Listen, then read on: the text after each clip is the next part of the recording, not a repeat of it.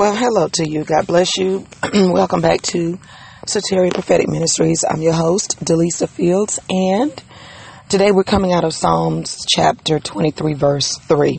We're talking about restoring your soul, or the restoration of the soul. Let's read that for you. All right, this is Psalm chapter 23, verse 3, very familiar passage of scripture, the shepherd psalm, and it says, he restores my soul, and that's it. That's it, you know, just those four words, he restores my soul. So this is what we're talking about today, restoring your soul, the restoration of the soul. And it's actually birthed out of class last night. I was taking a management class, and we were talking about the importance of putting in a 2 weeks notice, and all of that, you know, for the sake of, you know, processing you out the same way you were processed in, being processed out, giving the organization or the company an opportunity to, you know, fill your position, maybe giving you the opportunity to train someone in that position. And it also it lends to your credibility in terms of, you know, the value that you put into that organization, that, you know, even though, you know, your job assignment has come to an end, or whatever that looks like, but you still put enough value into that organization that did pay you at one point, that did hire you at one point, that you put enough value into that organization to where you don't just up and leave high and dry, you know. And listen, this is not a condemnation and a beat you up message against anybody who's done that, but, you know, don't just listen, just hang in there for a minute. Okay. I'm going somewhere. But it gives the organization an opportunity to sort of revamp, restructure, you know, seek to fill someone to fill the void that you're leaving, is going to produce. Gives you an opportunity to make your amends, say your goodbyes, clean up your desk, or, you know, whatever your workspace looks like. And it just gives you a clean bill of health in terms of walking away. You know, you're able to, you know, many jobs will throw a party, or, you know, your coworkers, you know, just kind of exchange phone numbers, stay in contact, whatnot. But what it also leads to is, in some cases, a positive job recommendation moving forward. You know, if you decide to move on to another organization and, you know, they look for a background check, what have you, then XYZ company can say, well, you know what, John Brown was working for us good. You know, he gave us a notice or what have you. And, you know, he's trustworthy, blah, blah, blah, blah. So you would be amazed at what doors we close by virtue of how we exited the last doors. You would be amazed, and how we end things, and, you know, and how we enter things, right? And I often tell my church that the way you walk out of a season is going to determine what you walk into and when you walk into it. So when the Bible talks about he restores my soul, understand that we're talking about restoration, and understand that we're talking about God bringing closure to some things. When you look at David the psalmist, and if you know anything about his background, anything about his life, he had a rough life. You know, he had a rough life. He had a troubled upbringing. He, you know, came from a blended family. He had been rejected. He had been ostracized. He had been cast aside. I mean, you name it, you know. He had been through that. And, you know, his family pretty much relegated him to the back. You know, you're not worthy to come around. You know, I did a message a while ago talking about when they had dinner, nobody invited him. When Samuel came around, you know, they didn't esteem David enough to bring him around. And so even though David was king, there were still issues in his life that needed to be healed. There were issues in his soul that needed to be healed. And so when he says, you know, he restores my soul, you know, that is one of the attributes of redemption, you know, is being restored. Especially when you're coming out of a season where you lost a whole lot. So it's vitally important to identify how you walked away from something, because it's going to determine your productivity. It's going to determine your ability to conform, you know what I'm saying, or to adapt to what's coming your way. And so when you look at David's life and you look at some of the mistakes he made even in his own family. I mean, I don't even have time to get into that right now. I mean, we may do a series. I don't know. But look at his troubled background, and then look at what happened with him and his children. Look at what happened in his kingdom. Look at what happened in his own personal life. So David understood that there is a need in my life to be restored.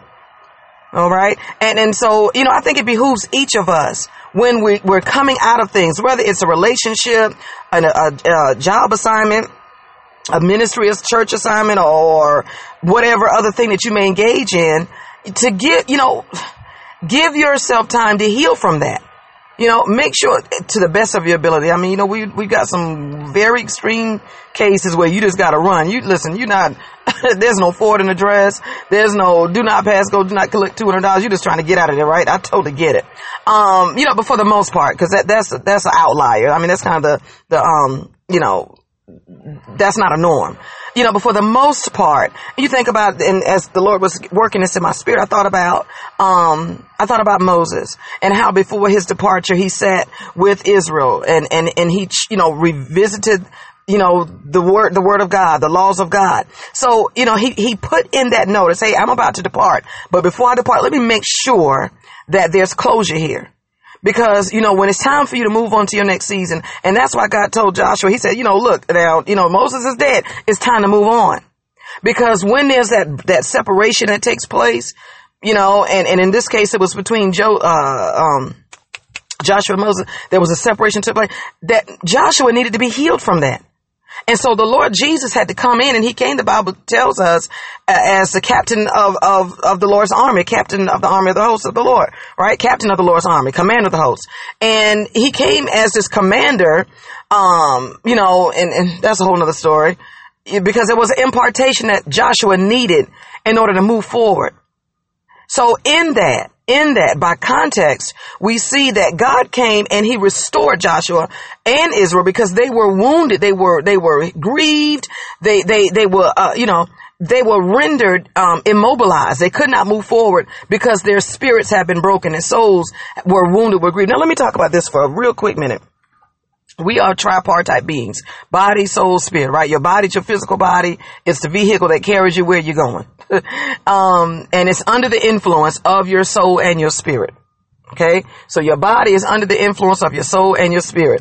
And so then you have your spirit. Let me go to that. Spirit is, it's the breath, the wind, it's your life. It is your life. And your spirit, there's three influences there. There's your human spirit, there's the evil spirit, and there's the spirit of God. All right. At the beginning, you know, God, you know, he breathed, you know, into man's nostrils, and the man became a living soul. So your spirit is going to influence your soul. Okay. When the Holy Ghost came, he came as a mighty rushing wind. All right. Jesus breathed on them and said, receive the Holy Spirit. So the spirit is ruach, wind, all of that is, it's the essence of your life. You know, when a person passes away, you see, you know, their chest deflate. They release all the air out of their lungs. All right. So that's spirit. That's the essence of your life. You know, when Jesus was on Calvary, you know, Lord, into your hands I commend my spirit, right? My breath, take my breath. There's a song, take my breath away. You know, same thing with Moses. The Lord took Moses' breath away and he died. So then there's your soul. And that's the most interesting part. That's the most interesting part. Your soul is again made up into threes, right? You know, God loves threes, y'all. But soul is made up into threes. It's your mind, your will, and your emotions. That's your character. That's your behavior. That's, environmental factors that you've been influenced by, body, soul, spirit. I mean, excuse me. Yeah, that. But in terms of soul, mind, will, and emotions. So when he said, you, Lord, restore my soul, that means I need you to restore my mind, restore my will, restore my emotions. Okay. And that's why I love mental health. I love behavioral health. That's my career. That's my secular profession. I love it because I get to apply so many biblical concepts and in context, in my work. And I listen, it's like the perfect job. I'm telling you. So yeah, you've got your body, soul, spirit. Your body's your vehicle. It carries you wherever. It's under the influence of your soul and your spirit. Your spirit is the breath. Okay. It's the wind. It's that which drives you. All right. You either driven by your own spirit, which is your flesh. You're driven by the evil spirits, which is, of course, of the enemy, the Antichrist spirit, or you're driven by the Spirit of God, you know, and it is what it is, right? That's plain. I can't make that no plainer. And then there's your soul, of course, your mind, will, and your emotions. And so David is saying, Lord, you know, I need you to restore my soul, restore my mind, restore the way that I think, restore the way that I behave, restore the way that I engage, restore the way that I relate, restore, heal me in that area. Heal me. Bring, that word restore means to gather all the fragments. There's a teaching, somebody did on, I think it's Win Worley. He was a mentor to my apostle, and the name of his book is, Restoring the Fragmented Pieces. I mean, powerful little booklet. It's powerful. But talking about how it, and this is kind of why I open up in talking about job, because you would be amazed. And I love to use that phrase. You would just be amazed at how many fragments of your soul are left in places where you've abandoned them abruptly, or people have held on to pieces of you, or you've taken, you know, pieces of people in relationships or whatever. Lord Jesus. This is my job, y'all. But anyway, you would be amazed. And this is why I said it's so important. You know, sometimes we can learn so much from just the secular world. You can learn so much, right? Because when you give in that 2 weeks notice, you're clearing your slate. You're packing up all your pencils, packing up all your you know, I mean, you know, if you work in a clerical setting. You got all your staplers, and you have time to separate what's yours and what belongs to the company. You know, you're not in a rush way. You're gathering up everything and walking out the door with it, or being shoved out the door and don't get a chance to take anything. You see, so there's never any closure. So there's healing in closure. This is very important. Very important. So if that job requires a 2 weeks notice, you know, think about other relationships that you've had where you just abruptly ended. That's it. I'm done. I'm out. And then wondering why, when it's time to engage in another relationship, there's issues. We call it baggage. Right? Because there's so many unresolved things from the past that we never dealt with. We've never settled, you know, and we pack it up. And after a while, we become a bag man or a bag lady or a bag person, with so much emotional bondage. And so this goes back to why it's important to be restored in that area. And the process of restoration sometimes involves going back and saying, hey, let's talk about this. Can we move forward? You know, I've done that, you know, when I could, when the situation allowed itself, and I would say, hey, let's talk, you know, let's talk about what happened. And the, you know, T.D. Jakes said, let's just kiss and say goodbye. You know, we don't have to walk away, you know, snatching pieces of each other. Okay. Let me give you another example. In terms of Saul and Samuel, in terms of Saul, I was going to say Samson, because Delilah certainly snatched pieces of him too. She cut his hair, right? And that hair represented his strength. So, you know, there are times when you, in relationship with people, you lay your head in that person's lap.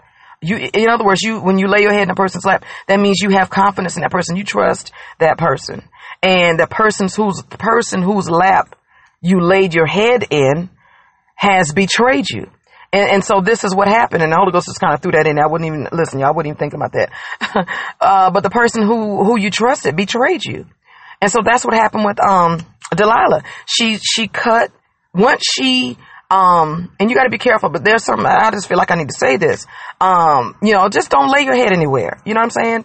And I don't mean lay your head. I mean, just don't, you know, don't park everywhere. That should have been my word yesterday when I got caught up in some mess, but just don't park everywhere. You know, don't get settled everywhere. You know, make sure it's a place where you can be safe. Your emotions are safe. Your destiny is safe. Your goals are safe. Not every place that you park and every place that you lay your head is a safe place. So really quickly, because I'm running out of time, Samson laid his head in Delilah's lap. She took his strength. Right? And so when it was time for him to do battle, when it's time for him to enter into his next season, he was stripped of his equipment.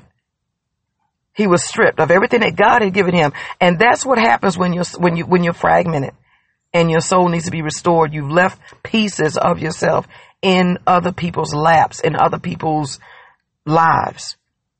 real quickly with Samuel and Saul. When Samuel walked away, Samuel didn't want to walk away. I was studying this yesterday. Samuel didn't want to walk away from Saul. He invested a lot in that relationship, but it was fruitless, you know, and there's some relationships that are just fruitless. It's a waste of your time. And I know, you know, that's not anything popular to say, but there are people who will just waste your time. And so you have to know that what you carry and now not just, you know what I'm saying? Praise God. Anyway, so you have, when Samuel walked away, when the Lord told Samuel to walk away from Saul, Saul reached out and grabbed him and pulled his cloak and ripped it. Same thing. He tore a piece of him. And then what happened when Samuel passed on, Saul was still holding on to him. And Samuel had to come back from the grave and rebuke him again.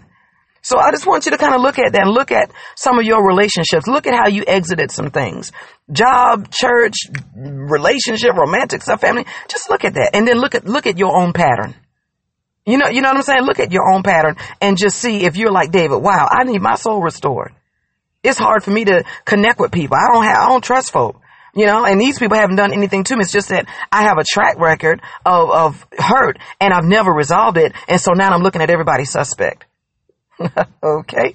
So I'm going to leave you with that thought with your mouth wide open. And I pray that your day is tremendously blessed. I pray that you're covered in the blood of Jesus and that nothing by any means shall harm you. So until next time, people of God, grace and peace. God bless you.